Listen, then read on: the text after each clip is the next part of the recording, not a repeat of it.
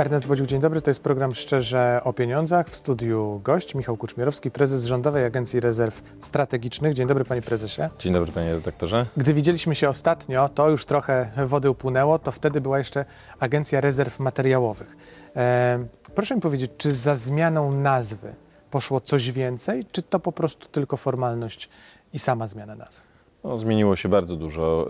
Y, Ten czas, y, kiedy przez ostatnie lata mamy tak dużo kryzysów, był dla nas olbrzymim wyzwaniem, ale też olbrzymią szansą, którą wykorzystaliśmy, bo agencja dzisiaj ma ze dwa, trzy razy więcej zadań. y, y, Mimo to zatrudnia kilkadziesiąt osób mniej niż jeszcze przed E, Zdecydowanie usprawniliśmy procesy, usprawniliśmy e, sposób i model zarządzania e, i e, postawiliśmy na wykwalifikowaną kadrę. To jest e, taki nasz wyróżnik. E, To też e, bardzo cieszy moje serce, e, jak słyszę, jak często upominają się e, ludzie z rynku właśnie o moich pracowników. To e, pokazuje, że agencja na, na stałe się tutaj pojawiła jako taki rzetelny i dobry e, partner.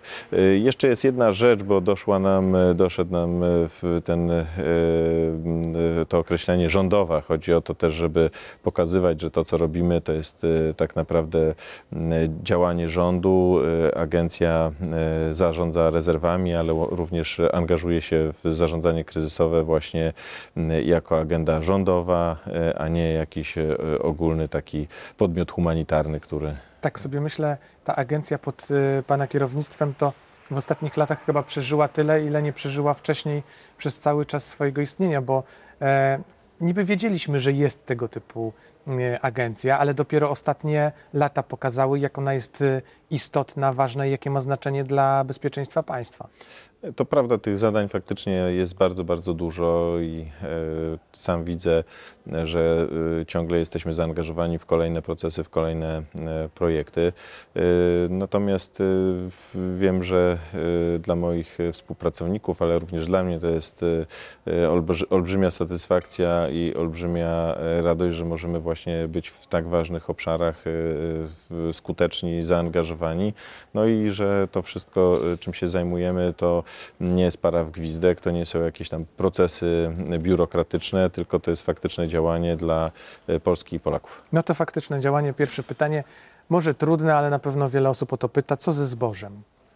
No, nie ma problemu ze zbożem. Właśnie y, Polska jest y, doskonałym przykładem, y, że, że w, można być y, nowoczesnym krajem, który, który ma wysokiej jakości zboże, który planuje tą produkcję, jeszcze z sukcesem ją eksportuje. Był taki moment, gdzie y, faktycznie y, była, był głos y, o taką interwencję rządową w postaci właśnie skupu. Te skupy ruszyły, również agencja była zaangażowana w prowadzenie tych skupów, natomiast odzew rynku był bardzo e, minimalny i prawdopodobnie e, źródłem tego całego zamieszania były e, raz czynniki polityczne, po to, żeby właśnie pokazać przed wyborami, że rząd sobie z jakimś obszarem bardzo ważnym dla, dla polskiej gospodarki nie radzi. Po drugie, żeby pokazać tutaj, czy, czy wywrzeć jakiś nacisk, żeby, żeby mieć jakieś oddziaływanie na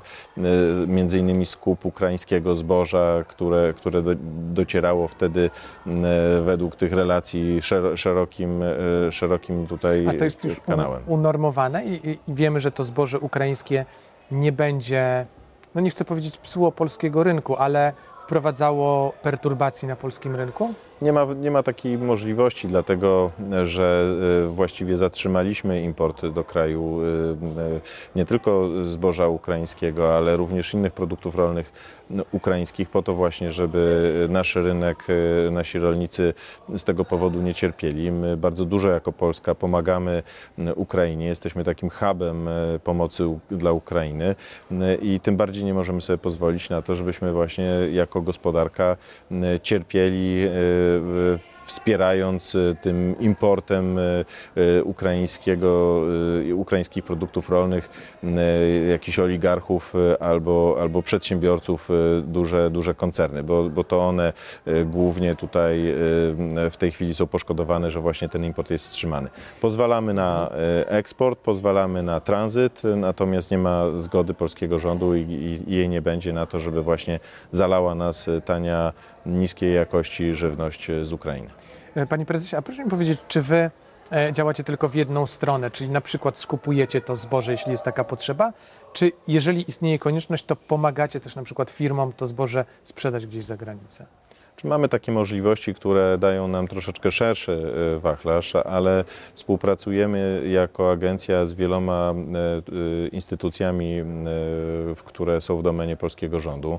Są to zarówno spółki Skarbu Państwa, z którymi jesteśmy w bliskim kontakcie, no ale również takie agencje jak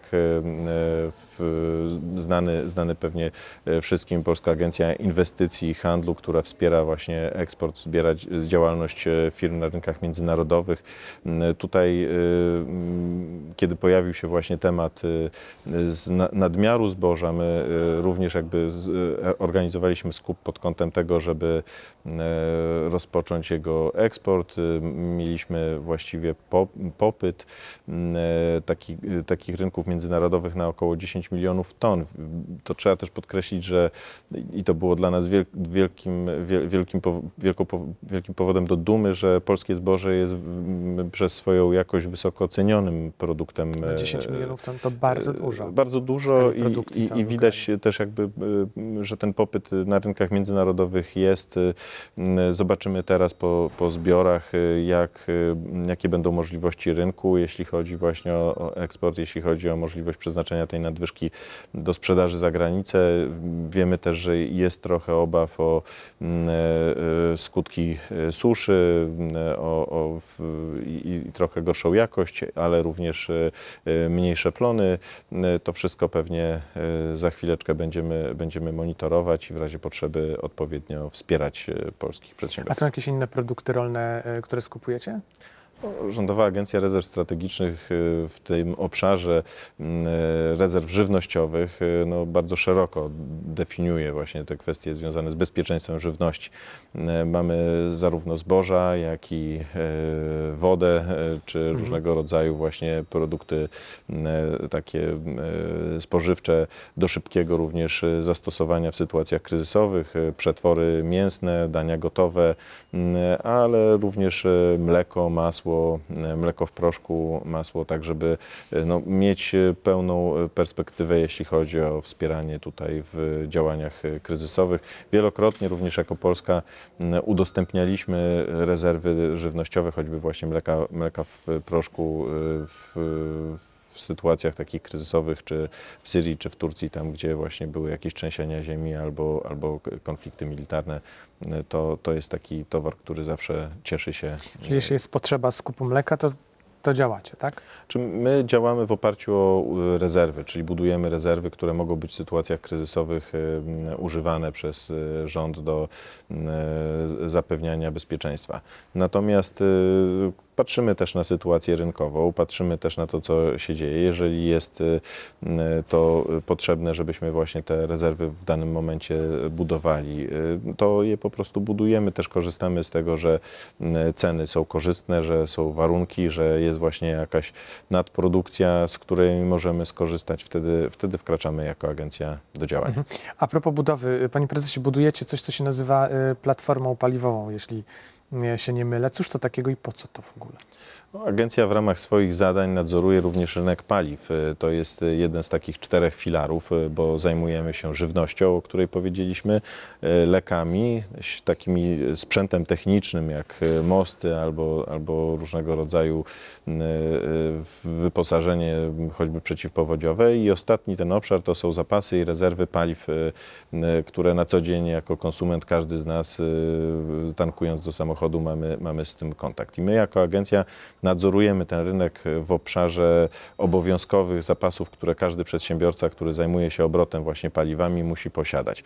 E, Platforma to jest takie rozwiązanie, system, system informatyczny, który upraszcza e, raportowanie m, do, e, przez właśnie tych przedsiębiorców do różnych e, e, tutaj e, instytucji Instytucji, mhm. administracji publicznej. Dzisiaj jest e, kilka instytucji, siedem instytucji, które zbierają takie raporty w formie papierowej.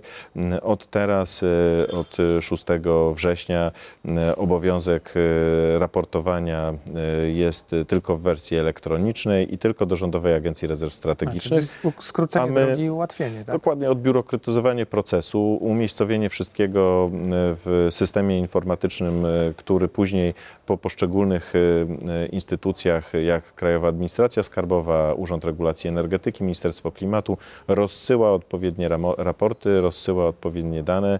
My je agregujemy e, do tych e, raportów, również prowadzimy analitykę tych danych i dzięki temu bardzo szybko wiemy, e, który przedsiębiorca jest nieuczciwy, który oszukuje, ewentualnie y, czy możemy czuć się bezpiecznie. Dzisiaj Czyli to mogę- ma wyeliminować szarą strefę. ma wyeliminować szarą strefę, podnieść takie bezpieczeństwo paliwowe, które dzisiaj jest moim zdaniem bardzo wysokie. Możemy czuć się bardzo bezpiecznie, bo jako państwo... Wejdę w słowo, czyli sytuacja, gdzie nie wiem, y, brakuje nam paliw na stacjach, czy nie wiem, rolnikom do, do ciągników w trakcie żniw, chociaż żniwa już się zakończyły, ale taka sytuacja w zasadzie raczej nie powinna się pojawić, bo rezerwy są na tyle rozbudowane, że y, w razie potrzeby można zaspokoić rynek, tak? No, w niektórych rodzajach zbóż żniwa jeszcze przed nami, czekamy na zbiory kukurydzy, ale faktycznie nie ma ryzyka, że y, komuś zabraknie paliwa. Jako agencja zapewniamy, że takie zapasy mm, w tej chwili zgromadzone powinny być na minimum 90 dni.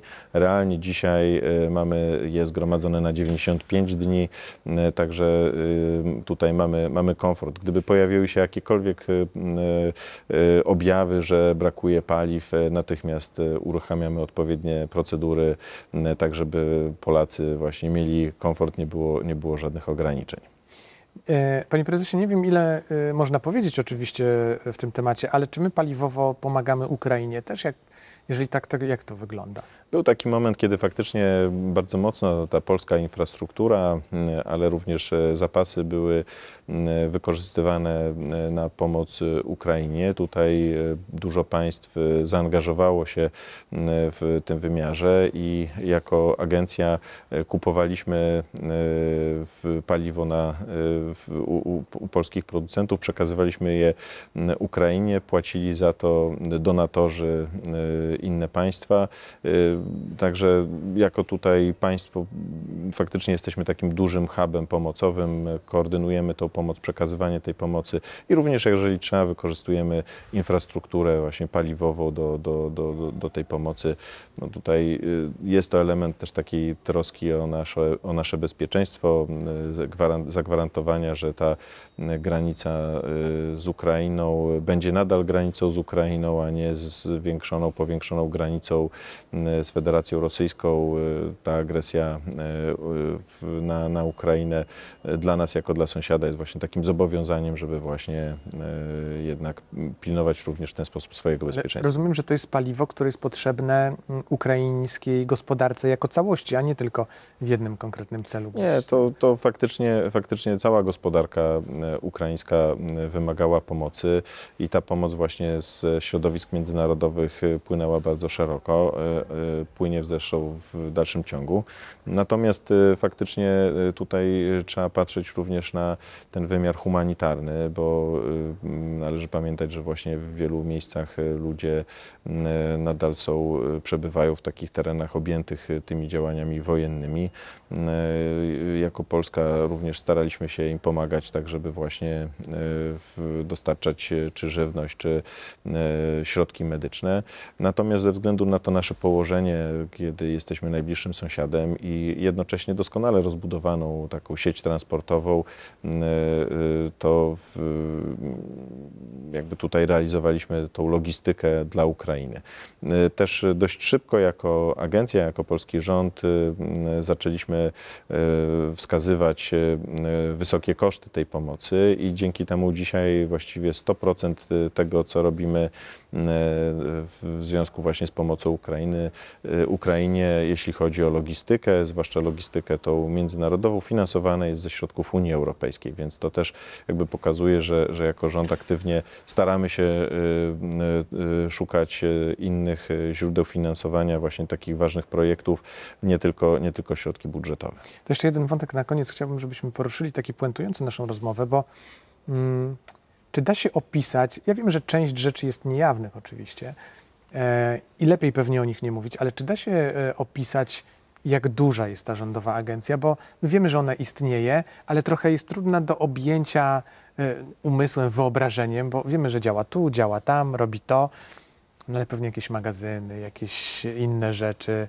ilości, e, czy to żywności, czy, czy paliw. No trochę o tym wspomnieliśmy, ale da się jakoś nakreślić obraz całej agencji? No, agencja cały czas się zmienia, bo też e, naszym e, takim e, generalnym założeniem jest to, żeby dostosowywać się do bieżącej sytuacji. E, Takim najważniejszym dokumentem, który e, pokazuje, czym się zajmujemy, jest Rządowy Program Rezerw Strategicznych. On jest uchwalany raz na 5 lat. E, W tej chwili właśnie mamy jego nową wersję przyjętą przez Radę Ministrów E, i ten dokument m, bardzo ciekawie oddaje właśnie te, te realne zagrożenia w formie już konkretnych zadań, które realizuje agencja, czy właśnie m, w jakiej ilości żywności, jakiego, jaki sprzęt na przykład przeciwpowodziowy, jakie, jakie ryzyka są realne i na co powinniśmy być e, przygotowani.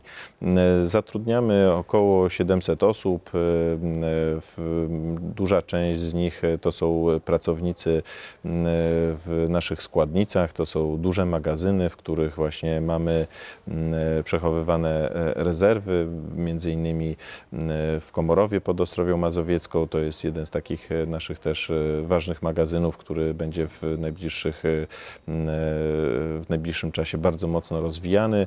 E, Oprócz tego e, przechowujemy e, różnego rodzaju sprzęty, jeżeli ma to jakieś uzasadnienie, choćby w przypadku leków, e, w magazynach producentów, bo oni mają dobre warunki, mają e, No tak, odpowiednie procedury. swojego, skoro można tak jest. Możemy, możemy, za, możemy za, jeżeli jest to uzasadnione ekonomicznie, za to, za to płacić. Natomiast y, jako agencja identyfikujemy, że takim naszym największym walorem są pewne umiejętności, zdolności zarządzania pewnymi projektami. I dlatego również y, do, y, w ustawie naszej mamy po pierwsze y, wprowadzony taki możliwość zakupów zleconych, gdzie jako agencja występujemy właśnie y, jako, jako tak, tak, taka instytucja zakupowa dla, dla innych y, podmiotów. Między innymi y, pomagaliśmy w zakupach pojazdów dla Straży Granicznej, wyposażenia dla policji i innych słu- służb zajmujących się w Polsce bezpieczeństwem. Wspieraliśmy w różnych procesach zakupowych wojsko. Teraz